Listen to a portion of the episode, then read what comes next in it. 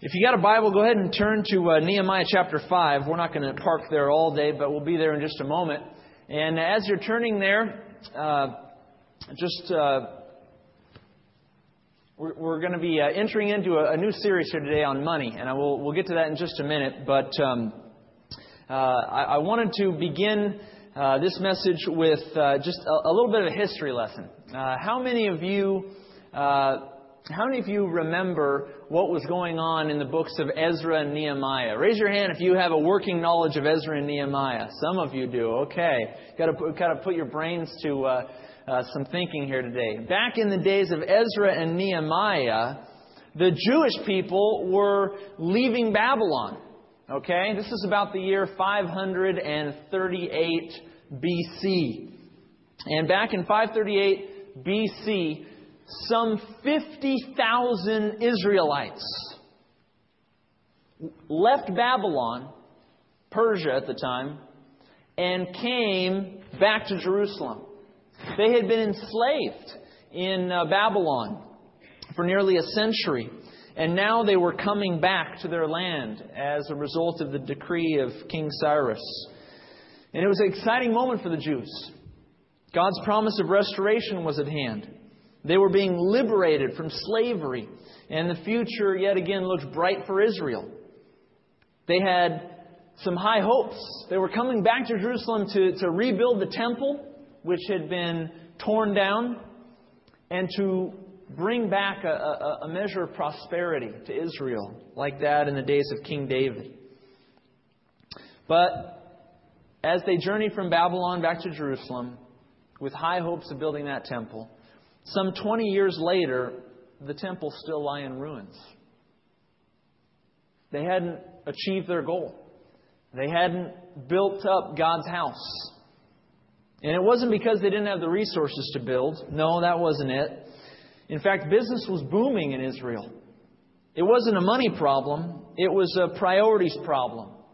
And the prophet Haggai actually cuts to the heart of the issue. We see a little comment of it in Haggai chapter 1, verse 4. He writes, Is it time for you yourselves to dwell in your paneled houses and this temple to lie in ruins? Read Haggai. What a great book.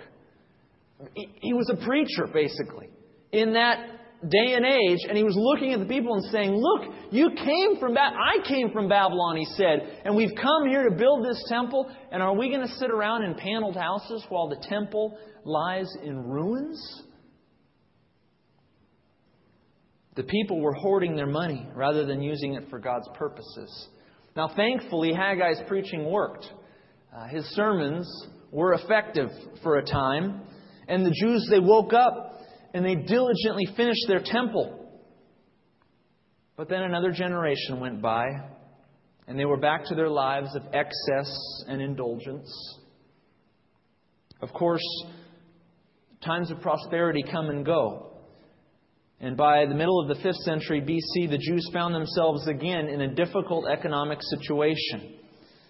Not even 100 years since their return to Jerusalem from Babylon, the Jews found themselves in another enslaving experience, not unlike that of Babylon. And Nehemiah chapter 5 details it. Take a look in your Bibles. Nehemiah chapter 5, we're going to read verses 1 through 5. Will you stand with me as we read verses 1 through 5? Nehemiah 5, verses 1 through 5. This was the economic situation of the people a generation after building the temple again. Verse 1 And there was a great outcry of the people and their wives against their Jewish brethren. For, they, for there were those who said, We, our sons and our daughters, are many. Therefore, let us get grain that we may eat, that we may live. And there were also some who said, Look, we've mortgaged our lands and our vineyards and our houses that we might buy grain because of the famine. Verse 4 There were also those who said, We have borrowed money for the king's tax on our lands and vineyards. Yet now our flesh is as the flesh of our brethren, our children as their children.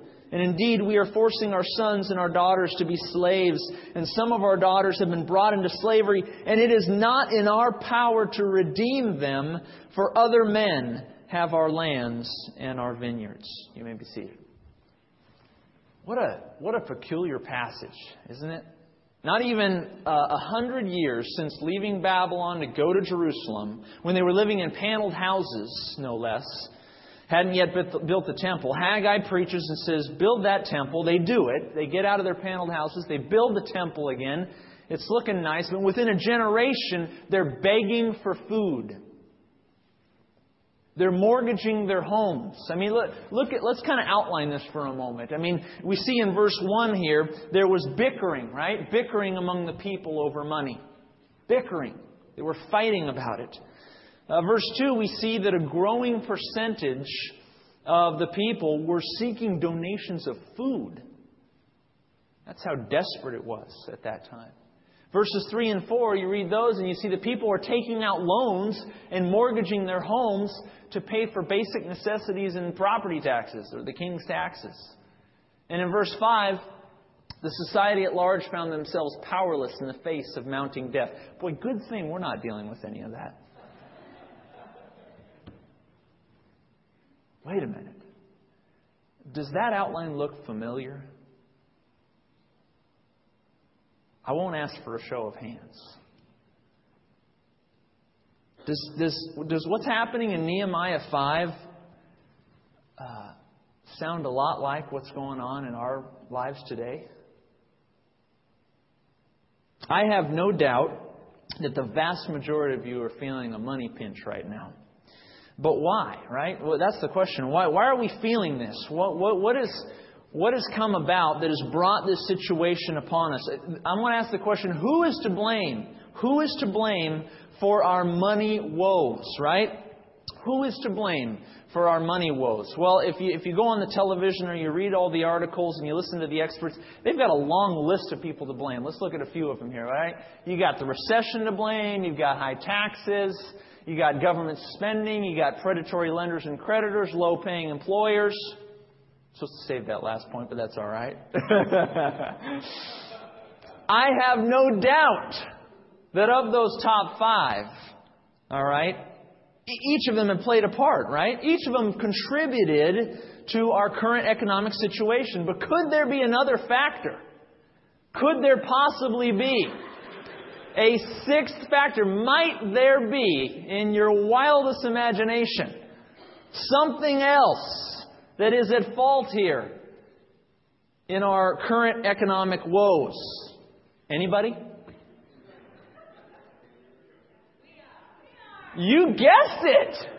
We are! We are.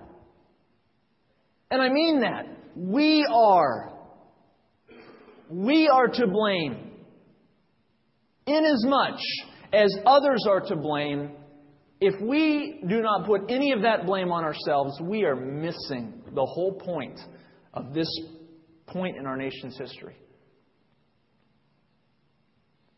Our power to effect changes in the things we'd like to blame for our economic woes pales in comparison to our power to change how we use our money.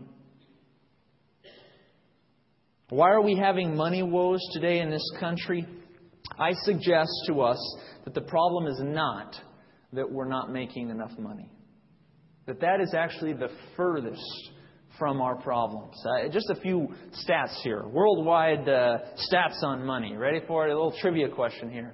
Uh, what do you think is the median uh, global income worldwide? And I don't mean the average, the median global income worldwide. Take a guess. Right in the middle. The, the middle person of all the 6.7 billion people in the world, the guy who's at 3.235 billion, how much is he making? All right, let's take a look. He's making $850 a year. A year. That's amazing. How about in the U.S.? What do you think the median income is in the United States of America? The middle guy. What's he making? All right. Take a look. 50,255. A little higher than I, I expected. Uh, the average is lower. The median is different. The median is the middle guy, whereas the average is the average of, of everyone divided by the total people. Um, how about this one? This is kind of interesting. Do you make, uh, you say, well, I don't make 50000 maybe. Do you make 41000 or more? Well, guess what? Congratulations. You are among the top three income earners in the world. In the world. Congratulations. Fascinating. Um, we say, well, I don't make forty-one thousand. Okay, let's say you let's say your minimum wage in California. If your minimum wage in the state of California, take a look at this. You make more money during your 15 minute coffee break than 3 billion people do in an entire day. That's almost, not quite, but almost half the world's population. Now these, you know, these are stats, and stats are stats, but it's, it's man, perspective. Perspective for a moment, right? Uh, why are we having money woes in this country? Is it really, are we really going to, to, uh, to, to, list everyone else to blame and yet not look at ourselves? Are we, are we going to, are, are we going to say that if we're making 41 or 50,000 or more, that, that somehow that, that, that that's not enough? That's a difficult case to make. See, the problem is we're not, the problem is not that we're not making enough money. It is that we're not using the money God has entrusted to us wisely. It is that we are frivolously overextending ourselves time and time again. It is that we're spending it on things that are meaningless. It is that we are incurring an exorbitant amount of debt that is ridiculously disproportionate to our income and that rails against biblical warnings on borrowing. The problem is a, lack of honor in using our money as God would have us use it. And I want to talk, uh, as you may have guessed, our, our current series now, a brand new series on money. Uh, we're going to be dealing with, uh, do, do three part series here. Today, we're going to be looking at this question. Uh, well, actually, this, this part in the series. More money is not the answer. Money does not bring happiness, and peace. Now, today, we're not going to get uh, significantly in depth in the scriptures, but we're going to, we're going to make a case for this statement. We're going to make a case for this because we have to start here. I can't, uh, there's no way that we could go through all the scriptures on money and have it be effective if you didn't believe that statement. So that's where we need to start. And then it's going to get a lot uh, more difficult because next week, um, it's gonna, we're going to be dealing with debt. And I've titled it Indebted to God or in Debt Two Life Transforming Choices. And uh, I'm going to be um, making the scriptures very plain. And when you make the scriptures very plain on this matter, you're going to offend a lot of people. Um, if I were preaching to myself, I would be offended by next week's message because I have bought into some of the lies of debt. And so next week's going to be tough. But I urge you to come and to hear what the Word has to say about debt. And then, third and finally, we, we got to get to answers. And we got to get toward a biblical use of money. We got to talk about giving and stewardship and using our money with honor, paying our debts. And so, uh, this is the series of on money. Uh, it's one that uh, I've been thinking about, and the elders and I have been talking about for some time now. But let's get into it today. We're going to look at part one More money is not the answer. Money does not bring happiness and peace. Uh, many of you know I'm a, am uh, a big soccer fan. And uh, some of you know that uh, one of the best nations in the world in the game of soccer is the nation of uh, Brazil. And I want to bring up one of their best players. His name is Neymar. Neymar.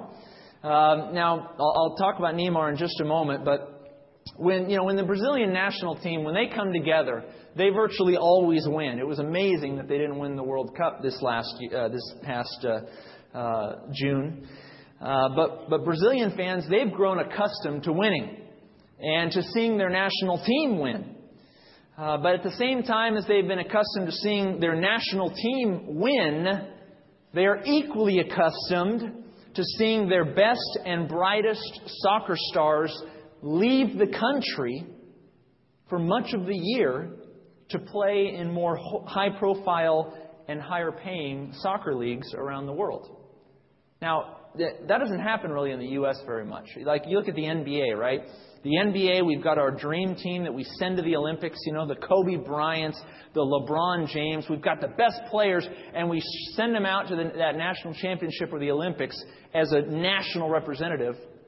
But when they're playing on their club teams or in, you know, in their, in their, in their league, they're here in the States. They're in the National Basketball Association. They don't go over to Europe to play basketball. They play here. It's not like that in Brazil. The Brazilian soccer players, oh, they play on their Brazilian national team, but during the year, they go over to Europe. Can you imagine that? Kobe Bryant playing in Europe and then representing the U.S. on our national team? It's crazy.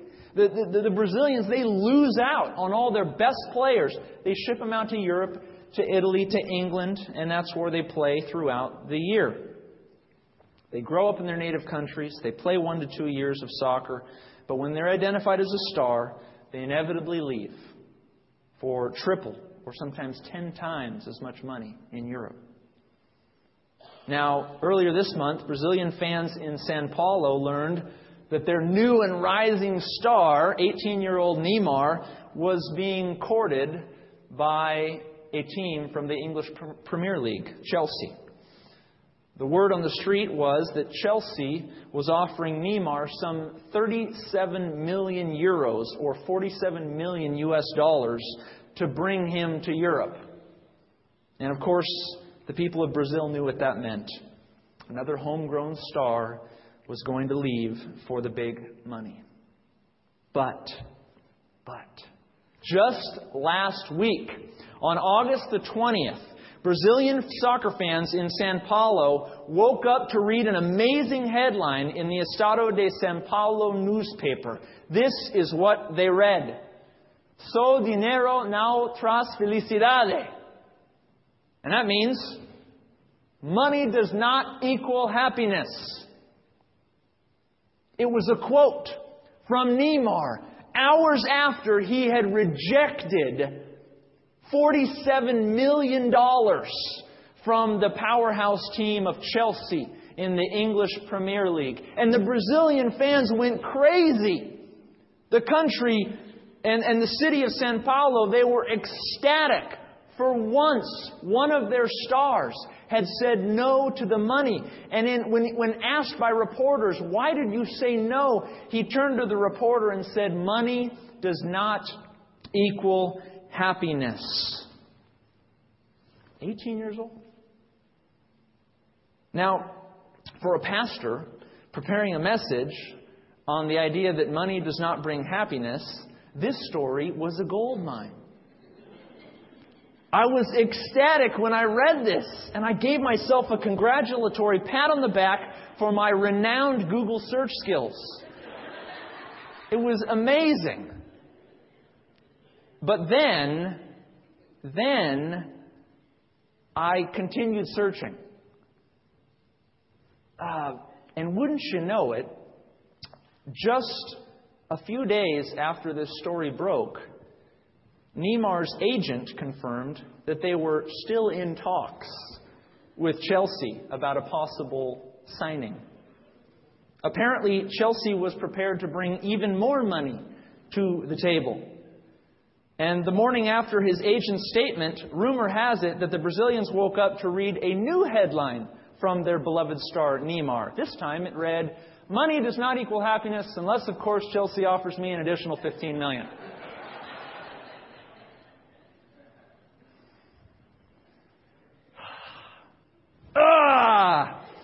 Sermon illustration ruined!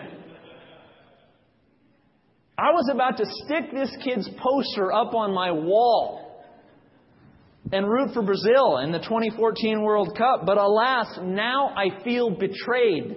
I feel deceived. And guess what? That is exactly what money does it deceives you. Write this on your outline if you have it.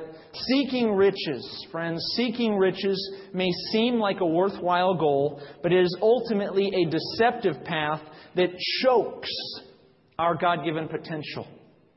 It may appear worthwhile. You may look at riches and money and you may think, wow, what a great objective, what a great goal. I'm going to get as much of it as I can. But ultimately, it is a deceptive path that chokes our God given potential. Jesus spoke of this. He talked about the seed of the Word of God going out and it being choked by something. Notice what he says. Jesus says this in Mark 4. And some seed, this is the Word of God going out, some seed fell among the thorns, and the thorns grew up and it choked it, and it yielded no crop. He goes on to explain in verse 18 Now these are the ones sown among thorns. They're the ones who hear the Word, but the cares of this world and the deceitfulness of riches and the desires for other things entering in choke the Word, and it becomes unfruitful. it it chokes us. It lures us in and, and, and sucks the life right out of us. That's what riches do when we desire them. This young soccer star, Neymar, he, he flip flopped in a week, in a matter of days because money talks. It is deceptive. And just when you think you have a handle on it, it lures you in for more. And what does that tell us? That tells us that we're never going to be satisfied by it. We're never going to be satisfied by it. In fact, Solomon in Ecclesiastes, is one of my all time favorite Bible passages, Solomon writes this in Ecclesiastes 5. He says, He who loves silver will not be satisfied with silver, nor he who loves abundance with increase. This also is vanity. Notice this. When goods increase, they increase who eat them. I remember years ago, I heard uh, my elder chairman, Glenn Eichler, uh, he once said this about money. He said, You will find a way to spend the extra money you earn. Remember that? Let me say that again. You will find a way to spend the extra money you earn. It's true.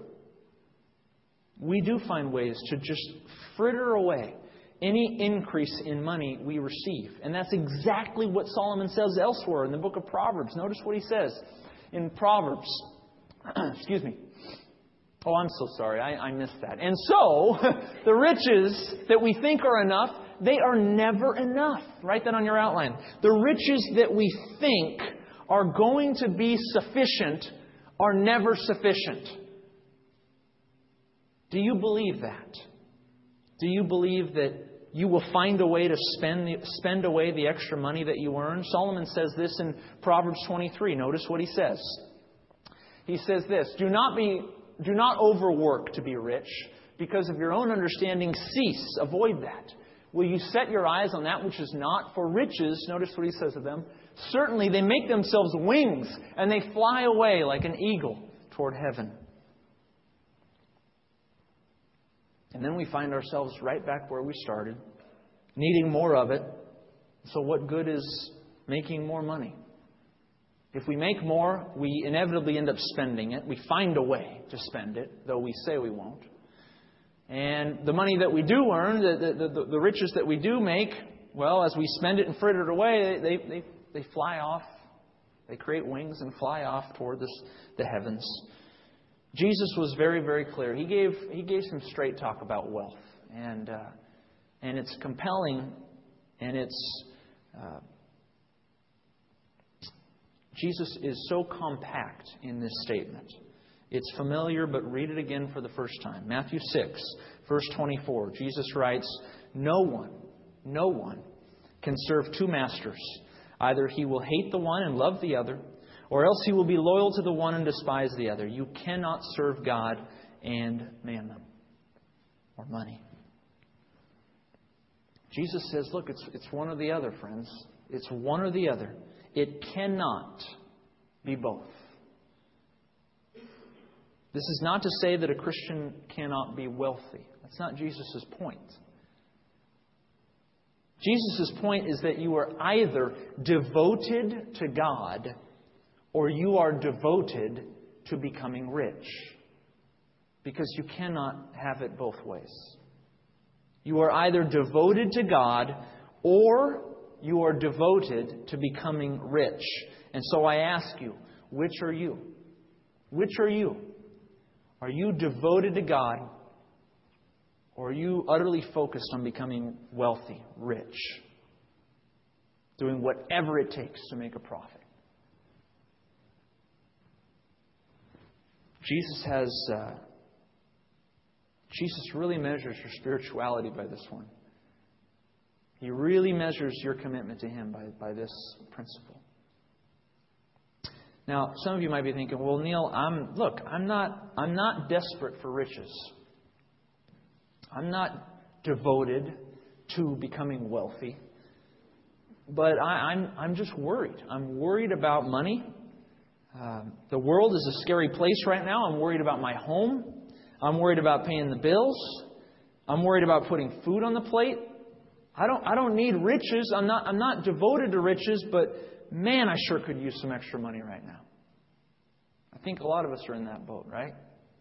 Maybe, maybe a, a, percentage of us are really devoted to riches and we need to pay heed to Jesus' words, but a, a good portion of us are saying, look, I, I don't need wealth. I'm not going to shoot for that. That's not my goal, but I just want to pay the bills and I need a little more right now. I understand that worry. Um, I often have that worry. It's, it's something that I fight back often myself. And I think the words of our Lord right after Jesus' words in Matthew 6:24, the words of our Lord there are more apropos now than ever. And this is what he says, Matthew 6:25 to 30. Therefore, Jesus says, I say to you, do not worry about your life. Don't worry what you will eat or what you will drink, nor about your body, what you will put on. Is not life more than food and the body more than clothing? Look at the birds. They neither sow nor reap nor gather in barns, yet your heavenly Father feeds them. Are you not of more value than they? Which of you, by worrying, can add one cubit to his stature? So why do you worry about clothing? Consider the lilies of the field, or how they grow. They neither toil nor spin, and yet I say to you that even Solomon, in all his glory, was not arrayed like one of these. Now, if God so clothes the grass of the field, which today is and tomorrow is thrown into the oven, will He not much more clothe you, O you of little faith?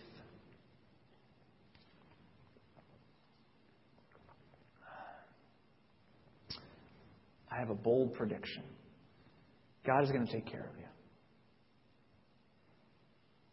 He is. God is going to take care of you. You don't need to worry. The anxiety that you felt this last week, this last year, these last three years, of that darn government spending and high taxes and all the recession, all that anxiety, send it away by the knowledge of what Jesus says to you here.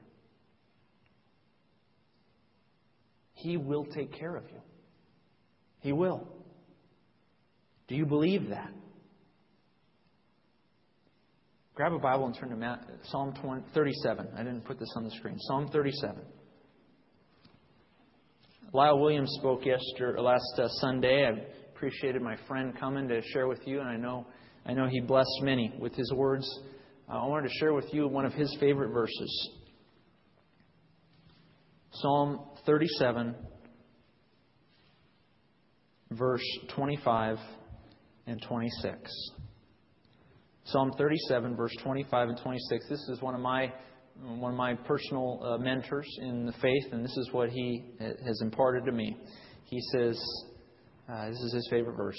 David writes, I have been young, and now I am old, yet I have not seen the righteous forsaken, nor his descendants begging bread.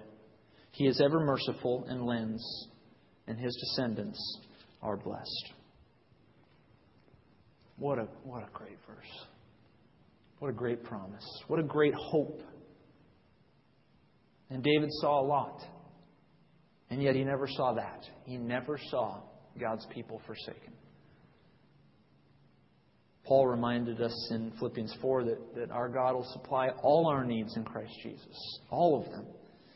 And as we as we try to cling to the hope of God's provision, it is times like these that we need to consider something about that provision. And again, this isn't on the slide behind you because I, I added it late to our outline, but it was a, a, a principle that's really impressed me um, a lot recently.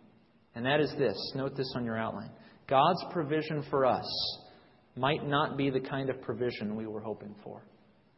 Let me say that again. God's provision for us might not be the kind of provision we were hoping for. And you know what? The scriptures ask us to be content with that. We, we, know, we know we're promised provision, okay? We see that in Psalm 37. We see that in Matthew 6. We know God promises provision. And then we look at our lives and we think, but this isn't provision. I submit to you that it, it is, actually. It is provision.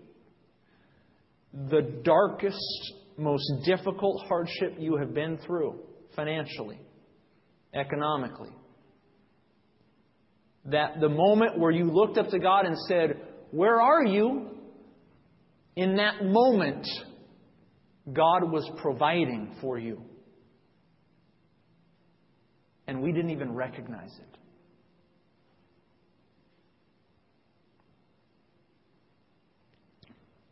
Do we need more money right now?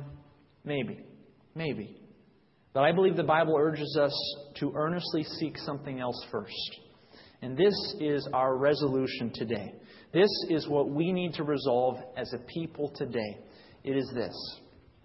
Before I consider whether it is necessary to provide my family with more money, I will first impart to them a biblical view of contentment. Before I consider, before I even think about the need or whether it's even a necessity at all, to provide my family with more money, I will first, of the first importance, I will teach my family and I will teach myself a biblical view of contentment. And what is a biblical view of contentment? Paul speaks of it in 1 Timothy 6. What beautiful words here. He says, Now godliness with contentment is great gain, for we brought nothing into this world, and it is certain we can carry nothing out. And notice this having food and having clothing, with these we shall be content. Having food and clothing, with these we shall be content. Can you say that about yourself? That if you were reduced to having just three squares a day and the clothing on your back, would you be content with that? Would you be able to praise God for the provision if that day came for His provision? Can you say this of your family? Because I'll tell you, friends, um, I can't tell you how much more I'm personally seeing this today. Uh, as one, as a pastor and those who work in the office, uh, we have the privilege uh, occasionally of people coming to our church door during the week, and sometimes on Sundays, but usually it's midweek, and people walk and knock on our door and come in, and they are homeless, and they are hurting, and they are in need of help. And I, it, it's, it's been interesting to me, it, it's been fascinating, really. Our church has seen more homeless and hurting people come to our door this year than in the past four years combined. It wasn't but four weeks ago that an older couple came to the church door. They were in their late 70s and they were nicely dressed. But as I talked with the man, I came to learn that uh, they had come on very hard times. The wife's medical costs had risen, other emergency expenses had come their way. And uh, in a matter of weeks, they had lost their apartment and a storage unit with virtually all of their possessions. By the time they had come to Coast, they had been sleeping in their car for the last two weeks. An older couple in their late 70s, nicely dressed, just four weeks, two weeks ago, living in a, a little apartment in Laguna Hills.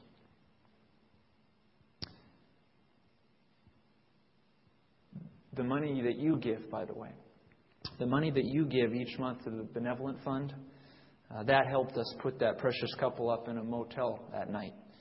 where they could get a shower and a good night's rest. The man offered to write me a check. Uh, he had written it out and he had given it to me, and he said, "I, you know, I don't want to take any charity, and I want you to cash this when uh, the Social Security check came in later that month." And I, I said, "No, it's okay. This is the least we can do, is put you up for the night." I will say that only by God's grace are you and I not in that boat today. And that's the truth. In the book of Deuteronomy, there's a peculiar statement. Moses writes, But remember the Lord your God, for it is He who gives you the ability to produce wealth. The ability. Were it not for God's provision, you would not have a house. Were it not for God's provision, you would not have food. You would not have clothing on your back. He gives us the ability to produce wealth. Far be it from us to think that we've brought that to, upon ourselves. Far be it from us to think that our wisdom, our know how, has accumulated that wealth. It's His blessing, period. Praise God that we have a church family behind us. That God forbid that we ourselves find ourselves uh, in that same boat as that older couple. That there are, I know, dozens of families here who would not hesitate to take us into their homes. Do you know that? If you lose your home, if you find yourself in a hopeless situation, there are many, many families right here who would not think twice about letting you stay with them for an indefinite period of time. And I want you to know that. The other couple, the, the couple who came to my door, they didn't have that. They didn't have that support. They didn't have that family behind them. You do. And I want you to talk to me if you come up upon that situation. I want you to talk to the elders. Because I can assure you, you won't go a night without a roof over your head and food on your plate. But the question is if that day came, would you still be content? Would you still be content? Would you be able to look at Paul's words in 1 Timothy 6 and say, with food and with clothing, I will be content?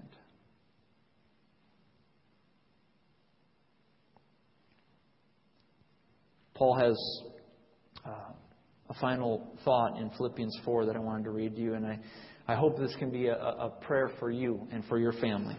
He writes this in Philippians 4 I have learned, in whatever state I am, to be content.